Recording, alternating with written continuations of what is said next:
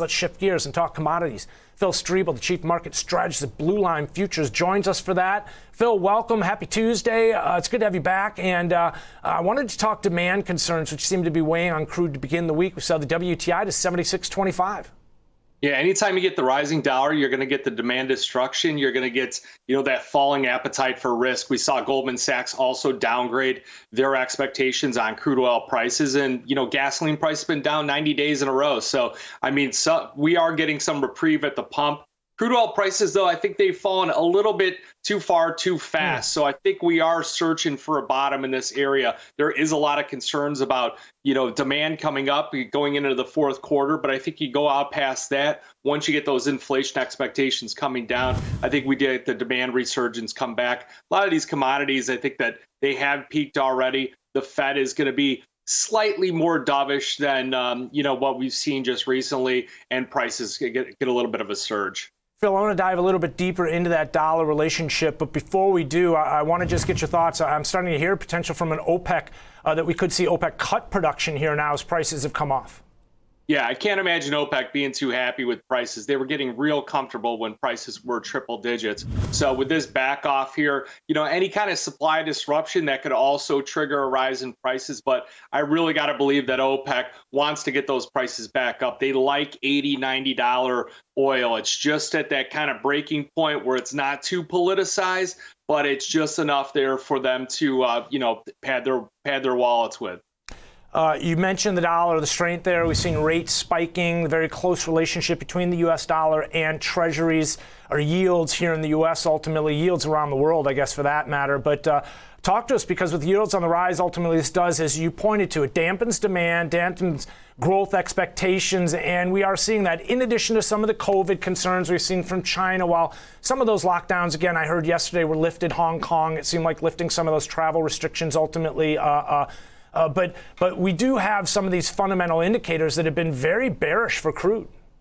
Oh yeah. So when you go into when you go into rates, you know, rising rates are not the issue. We go through these cycles where rates come up and down. It's the velocity at which way okay. rates move. So we've seen, you know, you start getting things like in the British pound and the the Bank of England when they start coming out in they are falling below the expectations and now they got to play catch up. And you talk about like in november a 200 basis point rate hike. That's what really shocks the market. That's what causes unprecedented moves. And those unprecedented moves have a ripple effects across many different commodities. They hit things like oil and copper and everything else well, I think that speaks to the fact that uh, the market doesn't like to be shocked, right? I, I mean, so uh, we're all pretty well aware of that. Those who have experienced, uh, um, you know, time and uh, spent time watching price activity. Let's talk a little bit about some of the other products. Natural gas, for example. Obviously, when you're talking about the UK, uh, rates spiking. It ties directly back to this energy crisis. Uh,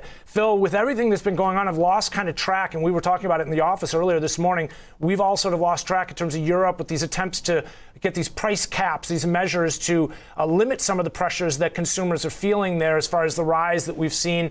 Um, how closely have you been watching that? Have they had any success ultimately? And basically, what are you seeing as far as natural gas prices in terms of feeding into this energy uh, situation that they're dealing with? Well, I mean, if you look at natural gas just year year on uh, year to date basis, it's up 90%. So the price is still quite elevated. Prices have cycled down to about the 200 day moving average, 654. We bounced off that. Now we're starting to turn back up again. I mean, natural gas, one of the most volatile commodities, is very emotionally charged, especially with Europe. I mean, you start, you turn the heat off in Chicago in the middle of winter. That's going to be a big problem. You know, that's going to escalate quite quickly. So, you know, they've got to get they've got to get themselves into a situation where they've got energy under control. And I just don't think they have it here. And it's going to be a big week for political tensions again as Russia has that election. They're supposed to come out with the results. They're supposed to declare that, you know, they've won part of this area of Ukraine. So that's a big problem. I mean, it's gonna it's gonna jump back right in the headlines again, and I expect to see volatile grain prices and natural gas prices. It is Russia um, threatening nuclear weapons uh, ultimately, and uh, U.S. snapping back yesterday with some comments. So this is still very much in the news and should be watched uh, by our viewers and headlines. Uh, by traders in general. Let's talk and uh, shift gears from energies into metals because when you're talking about a uh, strong U.S. dollar and impact it's had on crude. We've also seen it impacting gold. Uh, taking a hit as well overnight, uh, down to below 1630. I mean, it's come off those lows as the dollar's pull back a little bit with the indices rallying, but this inverse correlation that shares with the U.S. dollar very apparent the last couple weeks.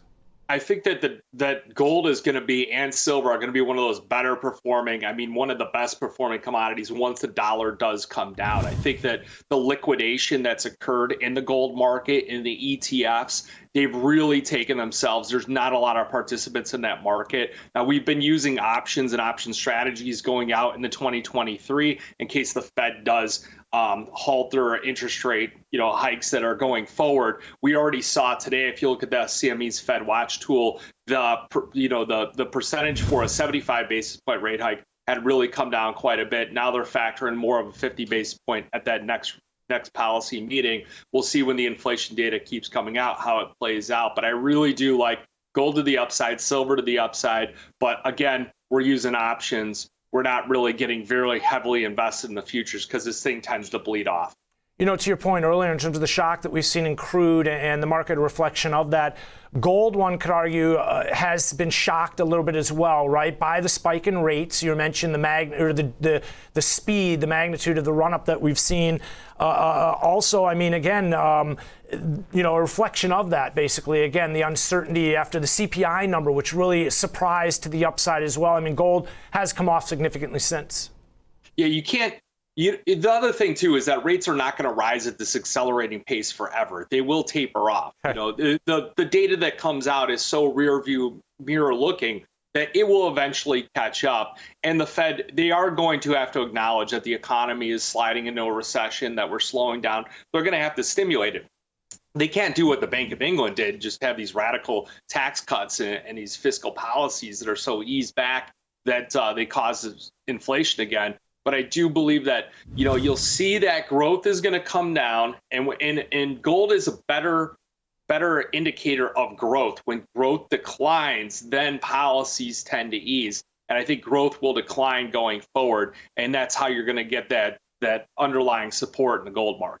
How closely are you watching copper? We've got it relatively contained here. If we could pull that chart back, 380 down to 313, it looks like. In terms of a gauge for growth and how uh, you know how much we should expect things to kind of reverse here. I mean, copper right now seems to be just uh, somewhat range bound and sort of looking for that next leg or that next callus, one way or the other you have rising LME stockpiles that have been putting pressure on it. You've also had China, you know, their their GDP forecasts are being downgraded as well. I think copper's also been a great hedge against other metals. If you short copper, you could maybe buy something like silver or gold against it. You know, you always want to short things that are economically sensitive on a global standpoint. Things like like cocoa, for instance. That's another one that tends to move with the economy and, and how feel good it is. You know, so Dr. Copper doesn't lie. Those declining prices are this reflection of what we're going through right now.